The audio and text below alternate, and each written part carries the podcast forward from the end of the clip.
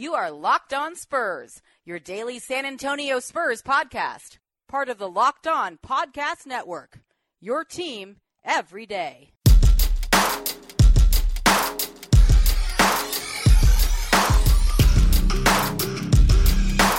I am Jeff Garcia, and you are listening to Locked On Spurs. Welcome back to Locked On Spurs, right here on the Locked On NBA Network. And uh, North San Antonio Spurs got a point guard back. No, not DeJounte Murray. They got themselves Derrick White, who made his regular season debut yesterday in the loss to Miami. And yes, as painful as that loss to the Heat may have been, we're actually not going to be talking about that. We're actually going to put in the spotlight the point guard position. With Derrick back, Forbes being pushed back to his shooting guard spot, and obviously DeJounte Murray likely out for the season, popped up this little tidbit, if you will, uh, yesterday from uh, Bill Simmons, um, who's reporting that there's some beef or some issues with Celtics Terry Rozier, and that uh, an interesting landing spot could be with the San Antonio Spurs. So I couldn't figure a better person to turn to than the man who knows the Celtics, um, my friend, my fellow Locked On NBAer, co-host of Locked On Celtics, John Karalis. John, welcome to Locked On Spurs. Oh man, I can't wait! Can't wait! Let's do this. Thanks for having me back. Not a problem. Hey, so um, you know, just briefly, you know, Derrick White, he made his uh, regular season debut. Uh, he is um, the presumptive point guard after DeJounte Murray got hurt. And then lo and behold, days later in the preseason, he White got busted up, uh, tore his heel, a muscle in the heel, but he is back. Uh, before we dive into Rozier, you know, you covered the NBA. Let me make that very clear to listener. John, he is the guru when it comes to Celtics, but he also is the co-host of Locked on NBA, so he knows a little bit about everything, including your Spurs.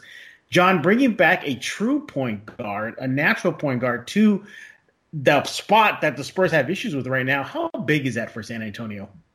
Well, I mean, that's been the, the the whole reason why we're even here is that San Antonio's been having trouble with their point guard spot, and uh, with with those injuries, they're looking at trying to fill something long term, right? So Terry Rozier is one of those guys that they're looking at, but to have a true point guard for uh, you know in, in Derrick White, that's that that's a, I mean that's a big deal to to have a guy that can at least solidify that spot because that I think sets everyone else in their spots. Uh, guys can play more natural positions, and yeah. th- this way you can at least have like without without a point guard, you're asking DeMar DeRozan to handle yeah. a point, which I mean it's fine. He can he can help, and he had eight assists against the uh, the Heat in a game where he didn't shoot particularly well, but he can see the floor, but he's not a point guard. That's not his yeah. role.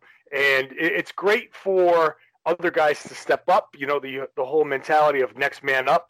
But point is, you you can't have guys being being asked to do that for too long. So Derrick White, I don't know how good he's going to be necessarily overall.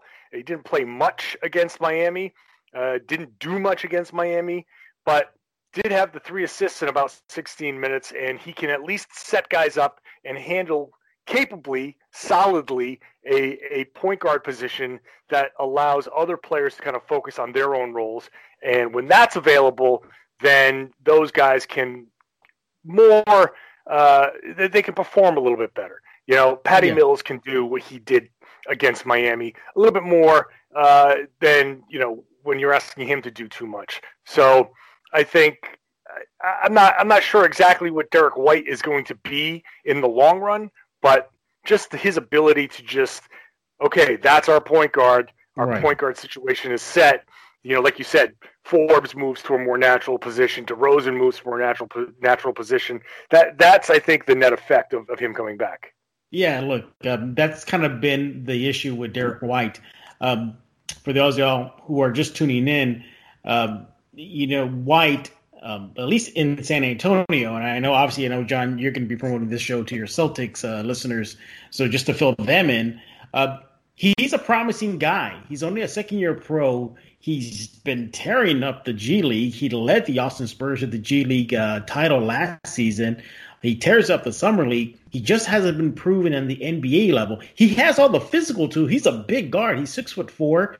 Um, he's a four year college guy. You know, he wasn't a one and done guy. So he comes in with a very, um, you, you, know, high basketball IQ. Uh, in the spot minutes he got in the preseason before he went down with injury, he was showing that he can be that natural leader, that natural point guard, especially when DeJounte Murray went down.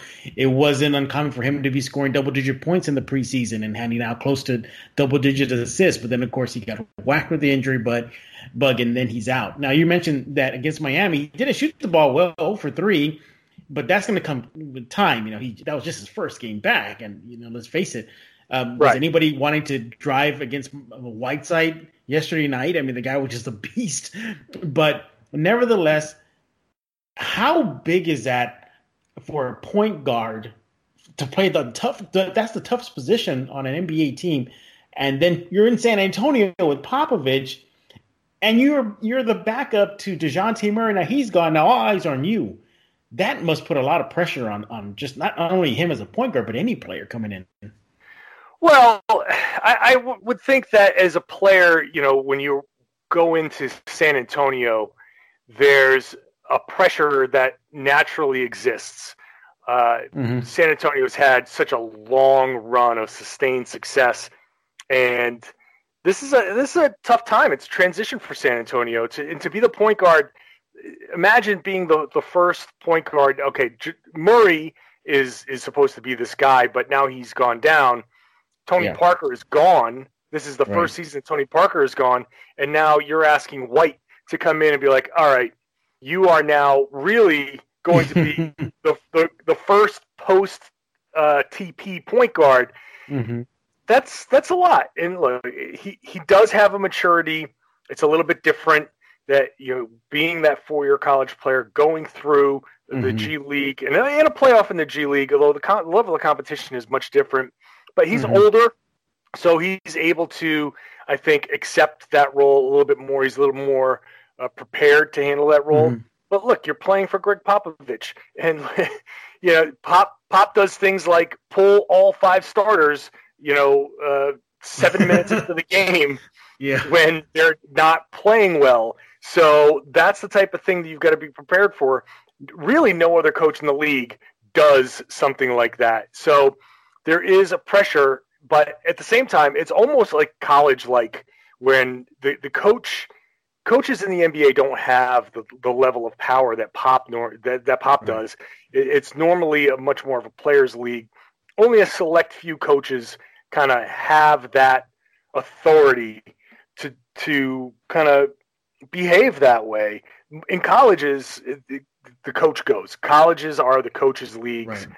And and so for for him, I'm sure there's a little bit of familiarity w- with that level of coach authority. So, but pressure is always there. Pressure is always mm-hmm. there in mm-hmm. the NBA anyway, and pressure is especially there, I think, in San Antonio when they have made a decision. I guess they're not rebuilding; they're they're kind of retooling, mm-hmm. or if you want to say rebuilding, they're trying to rebuild on the fly, right. where they're they're clearly not a championship contender this year. They're clearly on a down year, and and they're because of the West being as as tough as it is. There are many people who don't even think that the, the Spurs could make the playoffs right now, mm-hmm. especially considering their injuries.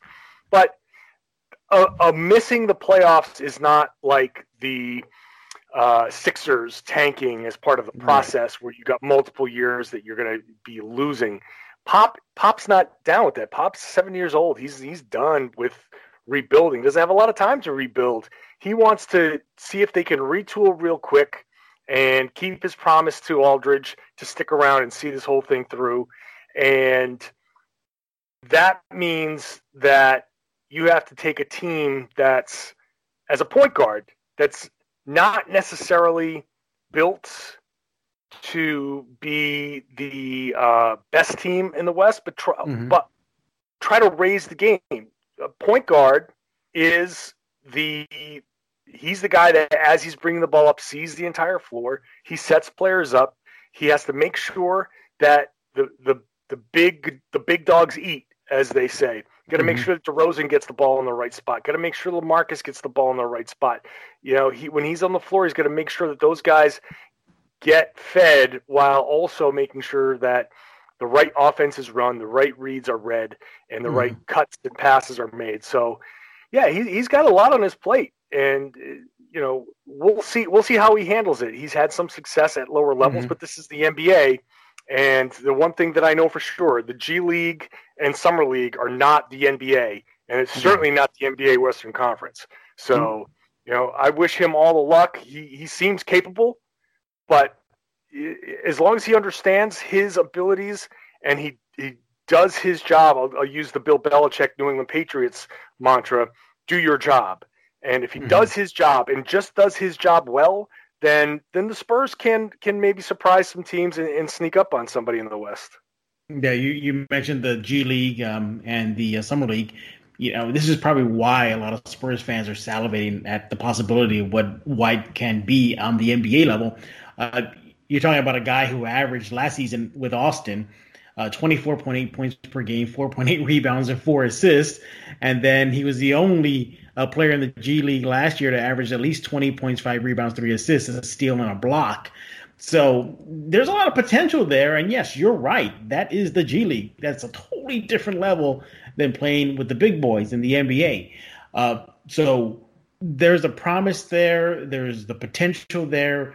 Um, for at least for one year in his rookie season, he shined just not on the NBA level uh, up in Austin. So, look, you give him Mulligan. It was his first game back last night versus Miami. You know, the Spurs as a whole look flat. Um, you know, they they came in without Rudy Gay, without Pau Gasol. We we know about Murray; he's not playing.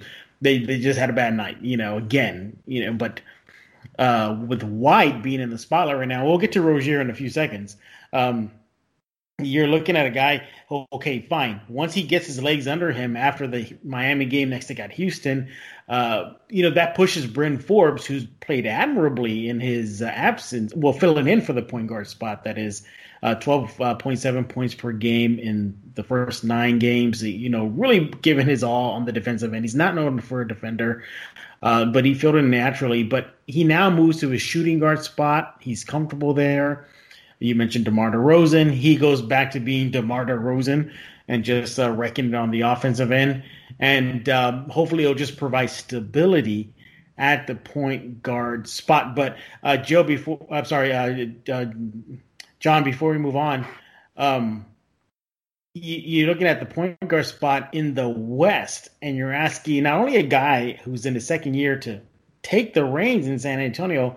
Oh, but by the way, the next game up is going to be against James Harden and Chris Paul. Oh, and, and by the way, down the road, you've got guys like Steph Curry and Klay Thompson and Donovan Mitchell, et cetera, et cetera. Look, um, you're, you're not only asking a lot from Derrick White to come back and fill in for DeJounte Murray, you're asking him to go up against some of the upper crust point guards in the NBA, yeah. let alone the West. Yeah. That's not easy. That's not easy. Um, so I, let me just start by saying this. I'm going to ask everybody. I know you know the answer, but just for a second, let's pause. Everybody who's listening to this podcast, not a Celtics fan, do you know who Abdel Nader is? Okay. Now, as you're trying to figure out who the hell Abdel Nader is, Jeff, you I don't know if you you might not even know who Abdel Nader is because he's an end of bench Celtics guy who's not even on the Celtics anymore. Do you remember any any of Abdel Nader no, with, with the Celtics? No, you don't, don't, of course not. No. Right now, Abdel Nader was the uh, 2016-17 uh, Development League Rookie of the Year. Okay, so that was two seasons ago. He was the then D League, now G League mm-hmm. Rookie of the Year. He averaged 21.3 points a game, uh, 5.4 re- no, I'm sorry, 6.2 rebounds, 3.7 assists on 35% shooting from three. So those are tremendous numbers. Tremendous numbers out of the G League. He could not make the Celtics. He is, I think, now at the end of the Oklahoma City bench. Mm-hmm. And he just so my point in all of this is that just caution to everybody when you see he did blah blah blah in the G League, just doesn't translate. It doesn't always translate. Sometimes it might, but just because somebody's had success in the G League, I've seen RJ Hunter and James Young and other players go to the G League and play extraordinarily well. James Young tore up the G League, and he's he's basically out of the NBA now. So um, just keep that in mind, and I, I, I hope that White has a much different road for you guys. Mm-hmm. But yeah, look, the, this is the golden age of the point guard. All the best players are the point guards. Now I'm old enough to remember where a point guard like like James Harden is well before Chris Paul, but he spent the season as the point guard. Steph Curry is a point guard. That would not be a point guard 15 years ago. When I right. was growing up, and I'm sure a lot of people listening would remember the same thing. Point guard is the guy who gets the ball, distributes the ball, sets everybody else up. He is almost always the fifth option scoring. It, in the old school days, the, the point guard was the fifth option scoring, and it was the rare point guard, like a Gary Payton, who was the the scoring point guard, and that was the exception, not the rule. Now, every point guard out there is scoring. Point guards lead the NBA in scoring regularly. Like you said, Westbrook, Steph mm-hmm. Curry, you know, Kyrie in Boston, like yeah. all of the, you know, I, and I'm I'm just naming a few. There, the whole league is full of point guards. You can get point guards all over the place that are capable. And so the thing about White is that he just needs to be able to run that offense. He they don't need him to be the guy. That's not his role in all of this. His role is to go out and make sure that the other guys are set up. Like mm-hmm. I said, so you know that DeRozan and that Aldridge are supposed to be your main scorers. Your whole point is to get those guys in position so they can take makeable shots. That way, when Lamarcus shoot Lamarcus shoots two of fourteen like he did against the Miami Heat, he can sit there and say, "Well, I got my shots. I got the shots I was supposed to get. I just didn't make them." Now, right. that so White is supposed to just set people up. So if he's on the floor and Bertans is going off like he's going, he's mm-hmm. going to have the wherewithal to say, "This dude's hot." Okay, I'm and when he looks off, let's say hypothetically, Lamarcus comes, Lamarcus sets a pick and he rolls and he's wide open. But Bertans has hit three threes in a row and he's open on the opposite side. You know what? I'm hitting Bertans with that just to see yeah. if you can, you know, stay hot. And if Lamarcus gets in my face as a point guard, now I have to be a floor general and say, look, yeah, nine times out of 10, I'm giving you that ball, but that dude was hot and he was open from three, and I had to get him one more shot there. I'm going to get you that shot nine, the next nine times, but you have to understand that that situation called for Bertans to get that shot. And mm-hmm. You know, so that's that's the challenge of a point guard. And then on the defensive end, he's just got to make sure that he is executing the Spurs defensive principles when they're playing pick and roll, when Russell Westbrook is playing pick and roll, you got to make sure you're in the right place. If you're supposed to go over that pick, you're supposed to go under that pick. If you're supposed to switch that pick, whatever Pop wants, you got to make sure that you execute execute that as crisply and precisely as possible. That's your job. He's not going to stop those guys. You can't get caught up in the I have to stop. Like just contain and force those guys into the least efficient shot that you can force them into. Understanding that no one stops these elite point guards. You know, the, everywhere you turn, there's an elite point guard, especially in the West, that's going to burn you at some point. You got to stay in the moment which means if you get burned, don't let that sit there in your head. You have to let that go and just understand this is how he burned me. Okay, next time I'm going to watch for this particular move. Right. How to set me up, whatever, whatever. If that is, if it's stuck in your head, like, oh man, I can't believe I got roasted. I might have Mhm. to sit. If I get roasted again, Pop's going to pull me. Well, you know what's going to happen? You are going to get roasted again because your head's not in the game. You got to let it go, man. And it, it's like the closer mentality in baseball. If you give up a home run as a closer, it doesn't matter. You got to get the next guy out. If you're a, a defender, especially if you're defending these elite players in the NBA, you cannot get caught up in the fact that Russell Westbrook just juked you, went by you, and dunked like he almost tried to rip the rim off of the backboard. Right. You got to be like, okay, process it. This is what happened there. Okay, next. I got now. I got to run the offense. Then I got to come back. I got to defend this guy again. And if you let that stay in your head, you're going to end up on that bench, and you're never going to really play again. Yeah, and let's not forget um, with today's NBA this season, would defenses almost be non-existent now thanks to the new rule change. It's going to happen more often than not. And for a young guy like Derrick White, um, just be ready for that. Know that that's coming because we didn't even touch scratch the surface of the point guards in the West. There's still CJ McCollum, Damian Lillard. you know, you, Oh, yeah. it gets worse. You know, it, it just it's just so heavy. So look, White is back. The positive is stability at the point guard, a true point guard, a big point guard, pushes Bryn Forbes back to his natural spot. Also did him a favor as well in case they do need him to step in for White if he's having a bad game uh, to run the team. I think that's also you know a silver lining in all this, and uh, just just really just has a calming force and the Spurs don't feel panicked. Like, okay, we, we got to turn it over to a guy who's not really a point guard. Demar, Bryn, Patty Mills. Uh, now we have a point guard in the def- in the definition of it with White. Uh, John, we're going to take our first break. When we get back, though, uh, we're going to talk about uh, somebody you're familiar with who's maybe not too happy in Boston. Uh, so we'll be right back. All right.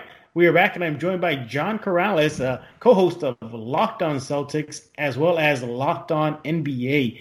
Um, John, where can listeners find you uh, when they want to hear some Celtics or just generic NBA talk? Well, I mean, get me on Twitter, uh, Reds Army underscore John. Anything I do, I'll tweet out. That that is for sure. But obviously, you search for Locked On Celtics. I do my Locked On Celtics podcast five days a week. I'm on the Wednesday Locked On NBA show with Jake Madison of Locked On Pelicans.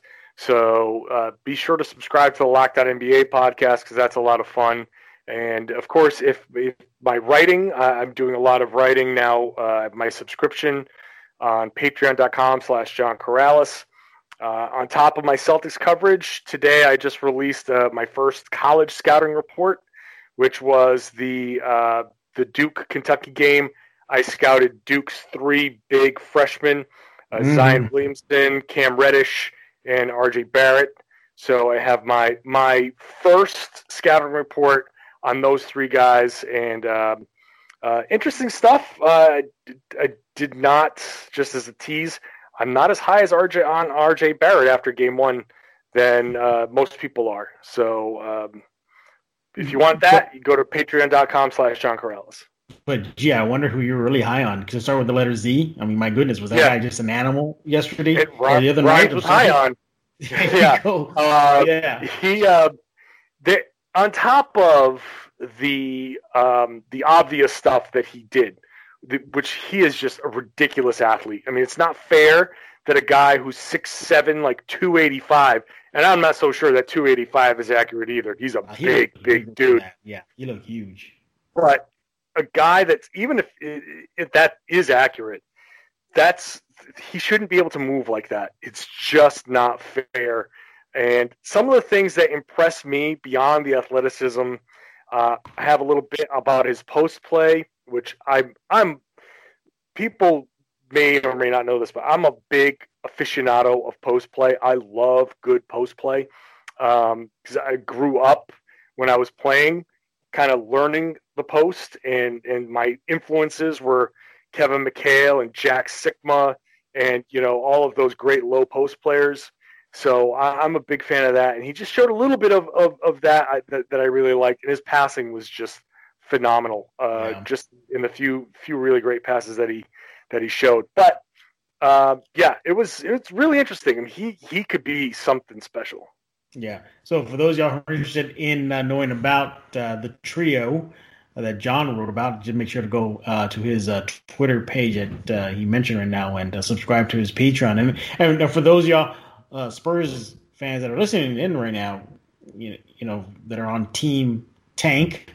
I know there's a segment of Spurs fans out there that are wanting the Spurs to tank the season. Who knows? maybe they didn't go that route or that happens. You know, John has the information for you regarding a few college players. All right, so let's go to dive into the uh, second big topic of this episode of Locked On Spurs. And uh, John, uh, familiar face in your neck of the woods in Boston, and you know, um, kind of a Boston guy, uh, Bill Simmons, uh, touched on the situation uh, between the Celtics and Terry Rozier right now. And, and in a nutshell, it's not good. Basically, uh, looks like he wants out of there. And I know you'll correct everything what Simmons had to say, but in a nutshell, Simmons mm-hmm. tossed out a few few names, a uh, few clubs, and in there was San Antonio. We talked about the point guard position in the first half of the show, and that being kind of iffy for San Antonio thanks to the injury bug. But if things go south, and they really do go south where he really wants out and he's gone. What do you make of Terry Rozier? What is going on in Boston with East with him and the and the franchise and your thoughts on how he would fit in San Antonio if for some reason he were to wear the silver and black uniform this season? Well, I, am going to just say I, I, just absolutely do not believe that he will be traded this season. Okay. I don't think I don't think that they're going to get to that point, even if this report is is true. Um, and and I have questions about the. I I want to phrase this the right way. I have questions about the exact accuracy of who is upset here. Okay. Um, so there's no doubt. There's no doubt that Terry Rozier wants to play more. That that I'm I'm positive of that. Uh, but so so does everyone else. I think on the Celtics bench. That that's pretty clear. Terry Rozier probably wants to play like 32 to 35 minutes a game. it ain't happening. It's not. It's not happening in Boston. Not not when yeah. everybody's healthy. It happened last year when everybody was hurt, and he stepped in and was the point guard for the hospital Celtics. But that team is gone. This is a healthy Celtics team, and it's a healthy Celtics team that needs to figure out its own identity and to figure out uh, their offensive flow and who's getting shots when. And that starts with the starters who are Kyrie Irving Jayson Tatum, Jaylen Brown, Gordon Hayward, and Al Horford. Those are your starting five. That's your starting five. That's not going to change. Yeah, and if it changes, if by some reason it changes, it's not going to be to put Terry Rozier in the in the starting lineup. If they ever decide to change the starting lineup, it would be to insert Aron Baynes, and that would mean maybe Jaylen Brown or one of the other guys, eh, Jayson Tatum, maybe yeah. Gordon. Like like you know what I mean? So let's just quell this. So Terry Rozier, as long as the Celtics are healthy, is going to get 20 to 25 minutes a game. That's it. And that's good enough. I mean, you would think that'd be more than enough for him. Well, it, it, it is in a way, but the thing about Terry Rozier is that he needs minutes to be effective. He needs like 30 to 35 minutes to be effective. That's when he's at his best. Last year, when he played 30 to 35 minutes, his efficiency went up. He shot, I think, is like eight percentage points better. He scored uh, a point and a half more in the fourth quarter than he did in the first quarter. But he is a guy that needs shots to get going. He is an inefficient scorer. His his overall shooting percentage is not great. He can go on streaks. He's a very streaky shooter. When he gets hot, he will stay hot for a little bit. So just, but that's that's part of why he needs the minutes. If he's going to be the point guard, if he's going to be the guy, then he needs to be the guy and get those minutes so he can get those shots. Uh, he the other thing about Terry Rozier is that he is not the best passer in the world. He mm-hmm. doesn't have the best court vision in the world. Uh, the things that he does well, uh, he can drive, but he's not the best finisher. He's not great around the rim. He misses a lot of layups around the rim when he drives. He's he's good in the he's good in the catch and shoot. He's better as the game goes along. He is an elite rebounder for a guard. As far as guards go, there will be no better guard rebounding than Terry Rozier. He has just got a nose for it. It's it's it's kind of funny. Like when you look at him, if he, if he ever does become a Spur, you're just gonna I guarantee you the first thing you guys are gonna start to realize, like, holy crap, this guy's really going in for these rebounds. Like he skies for rebounds. It's insane. Uh, he's a he's a good defender, uh, but he he misses reads, he misses passes. He's not great at throwing lobs. He is, uh, like I said, he's inefficient. He just needs that time on the floor. So part of his frustration, if and I'm sure he's frustrated. The question is, how frustrated is he, and and how far is this going to go? Um, is he going to be disruptive? Like this is where I have some issues with Bill Simmons' characterization of the situation. Mm-hmm. He says, and I'm reading his tweet directly. Word has gotten around the league, and everyone knows the Celtics need to trade him. I don't think they're at a point where they need to trade him. I I am going to guess, and this is my own guess, is that Terry Rozier didn't come out to Bill Simmons and say, "I'm pissed off. I need to get out of right. here." I'm betting, I'm just guessing, that somebody close to Terry Rozier is not happy with Terry Rozier's minutes and has spoken to Terry Rozier, and Terry Rozier wishes he played more. And the person close to Terry Rozier is probably pissed off and wants the best for Terry Rozier and is trying to express this to somebody else, and that got around the league. Um, part of the problem in Boston is not just the minutes crunch; is that they're, they're six and four. They've struggled a little bit, and when you're a good player, Terry Rozier is a good player, sitting on the bench saying, "Okay, I'm going to accept my role," but your role isn't part of the finishing lineup, and it's not to play necessarily a lot down the stretch and you're watching the team lose and struggle, then then you can be frustrated.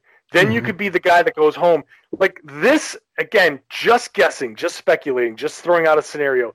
Terry Rozier could have been pissed about the Denver game and gone home and talked to a couple of his buddies and said, you know, bleep, bleep, bleep, you know, why am I not playing? Like, I can't believe I should have been out there. I could have finished that game off. I could have stopped Jamal Murray from scoring 48 and blah, blah, blah, blah, blah. And then that's part of what gets around. Like, it's, it could be as simple as someone relaying uh, a frustrated Terry Rozier venting to his friends. Um, if but the Celtics. How, but, but, but how would San Antonio fit into this? You know, I mean, Okay, That's the thing. So you know, th- th- I don't see how he would fit because you know, look, they got White back. Um, yeah, well, that's a question. Berry, I, okay, go ahead. No, I'm sorry. I, I, I don't know how they fit. Other than Bill Simmons said, an intriguing possibility is is the Spurs, and so because he mentioned the Spurs, the Spurs like the Spurs need stability at their point guard spot. They need somebody to go out there to handle that spot on a regular basis.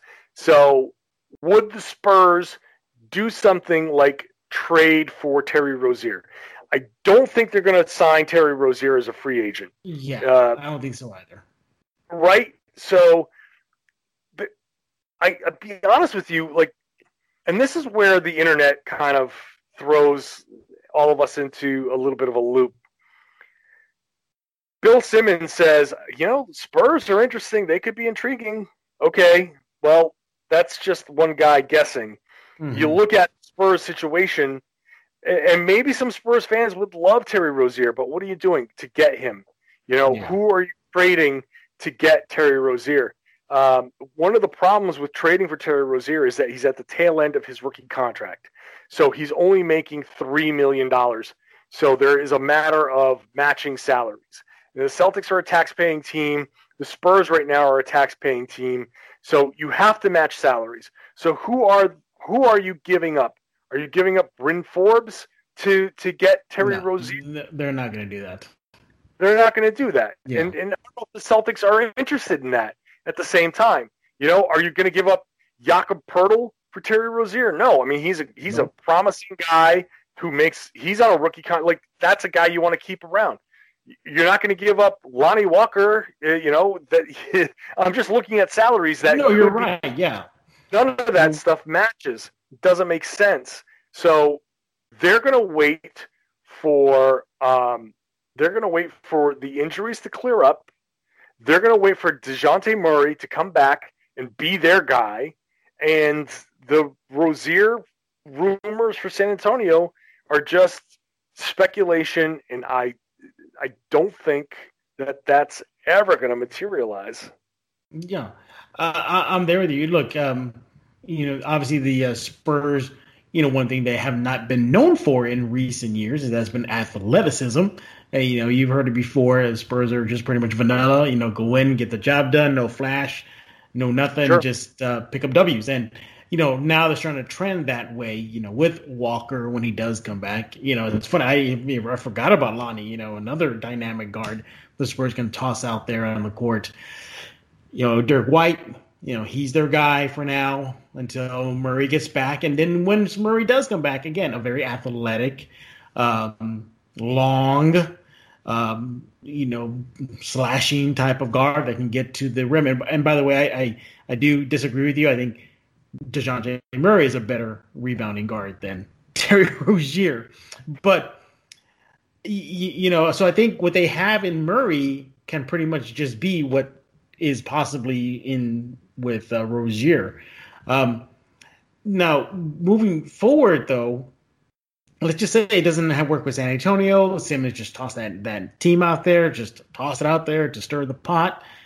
At the end of the day, is he still going to be a Celtic? once uh, the dust settles?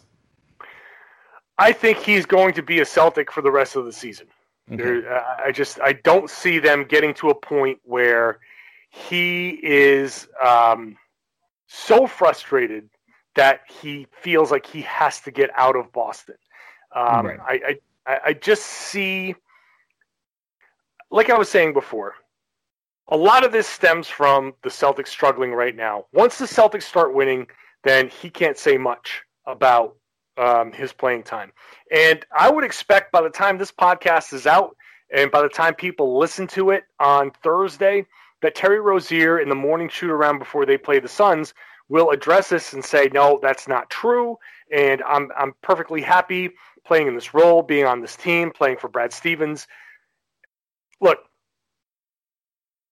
Terry Rozier is going to be a restricted free agent. And there's a lot of competition out there. It is in Terry Rozier's best interest to be a good teammate and for his agent to say, look, when Terry Rozier got these 30 plus minutes a game, this is the type of player he was. And he's a guy that can be your starting point guard and do well for you. And he'll do well for a lot of teams. And at the same time, when he was in this role, he went to the backup role. He was a good soldier. He said all the right things. He did all the right things. He was a good teammate. The reports were never true. They came from some friend of his because the guy came home from a bad day at work and he vented about being, you know, things not being how he wanted to be at work. And that I think is the culmination of just that that's where this report came from. And just to put it in, in layman's terms, anybody who's listening, if you've had a bad day at work and you've complained about your coworkers or complained about they're not using you right at work somehow. They're not giving you the right jobs, the right assignments. If you've ever done that, then now you understand where the genesis of this report mm-hmm. has come from. This is exactly the same type of thing. But it's never going to get, I don't think, as disruptive as it sounds in that tweet. The Celtics yeah. don't need to trade him. They can. I think it's in the Celtics' best interest to keep him and to um, to to find the right role for him. And maybe they need to tweak his role so the 20 to 25 minutes that he gets are more productive. That's on Brad Stevens, but I just don't see it getting to a point where he is traded this season. I don't see him coming back to the Celtics next season. I see him on another team after the summer. Like I definitely think this is the last year of Terry Rozier, but I thought that before the season started. So it's not like this is changing my mind. I've always thought this was going to be the last season of Terry Rozier. With the one asterisk is if Marcus Smart is used in a, a trade for a superstar at the trade deadline, then Terry Rozier becomes much more important and they might want to keep him. But I, other than that, this is I think this is always going to be always going to be the last season for him, and uh, but I do think he finishes off the season. All right, uh, looks like uh, at least according to John, uh, any uh, Spurs fans that were hoping to see uh, Scary Cherry in silver and black likely won't happen. John, you brought up some good points regarding the Spurs cap situation, player situation, asset situation.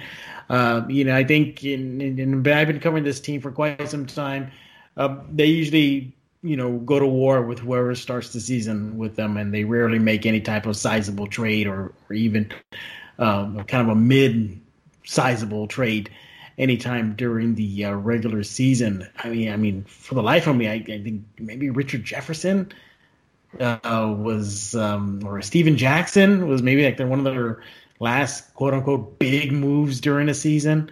So um, yeah, I mean, plus two, you know, with the amount of instability the point guard spot has already been um, at least going through in San Antonio. Why you want to start all over again, bringing in Rozier, who's had to learn the Spurs system, learn new teammates, you know, down the road in the season, you know, if things don't get well between him and Celtics. And, uh, you know, I think it just caused I think the long game is probably better for San Antonio. Just wait it out. Wait till Murray gets back. White will be fine. Forbes has got some run. Mills can hang in there if he needs to hang in the point guard spot. And of course, Lonnie Walker once he gets back, and hopefully he can do that too. But uh, John and I we're going to take our final break. When we get back, we're going to put a wrap on this episode of Locked On Spurs. Okay, we are back, and uh, John, let's go to put a wrap on this. Um, how are your Celtics doing? You mentioned it, kind of teased it a little bit, not, not not not too hot. Yeah, yeah, Celtics are struggling right now uh, just with their shot selection. Their offense is just, just disjointed. Uh, I, I, think just the some interesting things are happening. The guys are, are, are, really trying to find their roles. You, you got a lot of really good players on this team, and they're all just trying to figure out how they fit. So Kyrie is is doing some Kyrie things, but he also had like a three point game against the Pistons where he became a, a big distributor. And mm-hmm. I, I just between him and Tatum and and Hayward, they're they're all trying to figure out where where their offense is going to come from. Uh, they're all still struggling a little bit to just kind of find out who's going to get the shots, um, when they're going to get the shots, and when. I think the biggest problem is, uh, and you look at the Denver game they had a big, huge first quarter in the Denver game. It was beautiful first quarter, probably their best quarter of the season.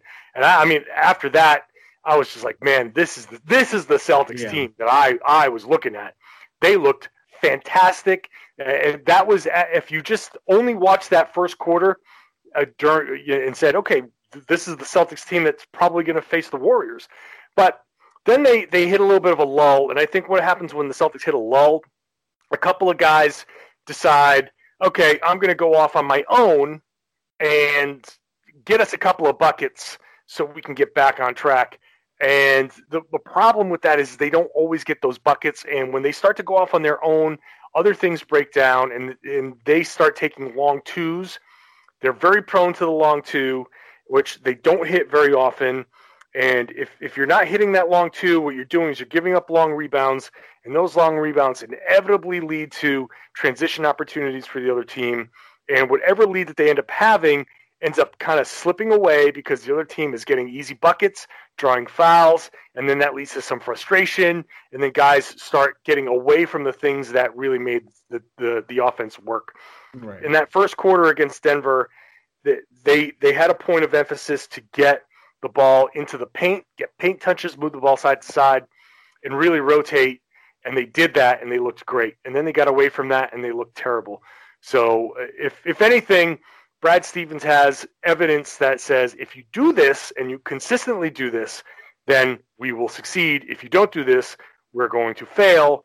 And that that's basically it. It's as simple as that. They they just all have to play together, be on the same page offensively, and trust that if they play the right way, if they if they move the ball, it's going to find the right guys at the right time, and and that's going to mean everybody gets a shot to score easy baskets. Yeah, and uh, um, look, the Celtics, I think they'll they'll be fine as the season moves on. You know, what is it, just ten games under their belt? Um, you know, everybody's back. You know, you got Hayward finding his way and Irving finding his way, and you know, yeah, I mean, hopefully this thing with Rozier um, gets smoothed over and they'll they'll hit their stride soon. Um, and and of course, you know, as long as um, Jamal Murray doesn't pull that stun again that you had an issue with, and sort of Kyrie, you know, trying to uh, up what was he? He's trying to up the score. Just pretty much, he was gunning for fifty. He wanted that fifty he, back. He wanted that fifty. He wanted fifty. Yeah, yeah for sure. Kyrie didn't. Uh, Kyrie didn't like it. No, no, he paid twenty five thousand dollars for the opportunity to throw the ball into the stands. Uh, basically, look, look, some fans don't care, and I get it. Uh, I think the issue is when you you've got 48 and the clock is running down. It's like five seconds left, and and yeah. it's over. It's over. The game's over. You won. You got your 48. To get to go for that 50, I know it's that's the big number, but to the bat to the player, it's like, well, we've stopped we've stopped trying to defend you. So that's it. Like we quit, you quit. Like that's it. You got that. 48's your number, and I just think Jamal Murray really just got caught up in that moment. I don't think he I, thought I it was that big of a deal.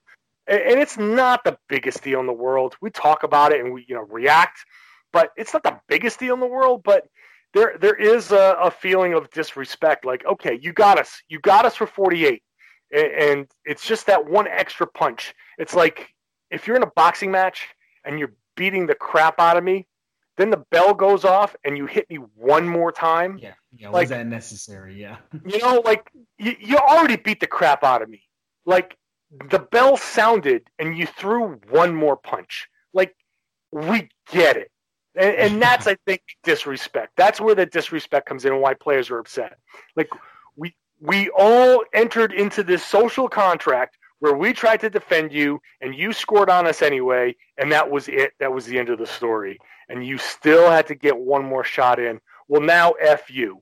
That's it. So well, he well he did he did uh, um, uh, give a warning to uh, Murray saying we'll let you slide this time, but right. don't let it happen again.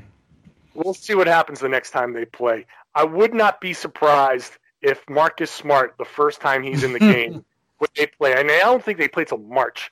But I wouldn't be surprised if in March Marcus Smart just the the first time Jamal Murray enters the lane or first time he has an opportunity, mm-hmm. there's going to be a hard foul.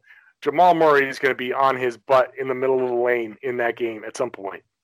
Hey, and to um, you know, let everybody know how they can read some of your um, well thought out um, Celtics articles um, your general NBA stuff. Where can fans once again tune into you, read what you have? Uh, tell us everything, John. So, okay, so redsarmy.com is my blog. It's my free content. So, I wrote when the rumors for Rozier came out, I wrote on redsarmy.com my reaction. So, you get like a thousand word reaction on redsarmy.com about Terry Rozier. Uh, I do work for boston.com. Uh, a lot of breakdowns and kind of like review, weekend review type stuff. Uh, my Patreon, patreon.com slash John Karalis, uh, were amongst the things that I do uh, previews of games, breakdowns, more in depth breakdowns, and of course that college scouting. Locked On Celtics podcast, Locked On NBA podcast. What else do I do? Locked On Spurs, at least for this time. Locked On Spurs every once in a while. Yeah, uh, but, but know, I think you're only you're only charging what two bucks for the Patreon, right? I mean, it's nothing ridiculous, right? Two bucks a month. Yeah, yeah, yeah. yeah. Well, my, my my hope is that there's volume there, that there's enough people that subscribe that two bucks a month is is cheap for you, but also enough people subscribe where I make you know uh, my living. This is my living. Like this is what I do. I don't have another job. This is what I do. So all of these things that I'm talking about are the things that pay me and pay my bills. So um, yeah, hopefully hopefully it works out. Yeah, so please go subscribe to John's uh, Patreon account. Follow him on Twitter. Go to Red. Just just pretty much Google his name, and there's like tons of places you can find yeah. him. Yeah, and um, and of course, as always, subscribe to Locked On NBA, Locked On Celtics, and as mentioned, join John's Patreon page. But uh, John, thanks for uh, hopping on this episode of Locked On Spurs, giving us your knowledge on the, the Rozier situation, you know, that floated little tidbit about San Antonio being to them. And of course, uh, weighing in on Derrick White. We appreciate you taking time out on this episode of Locked On Spurs. But for John Karalis, I am Jeff Garcia. We're going to put a lock on this episode of Locked On Spurs.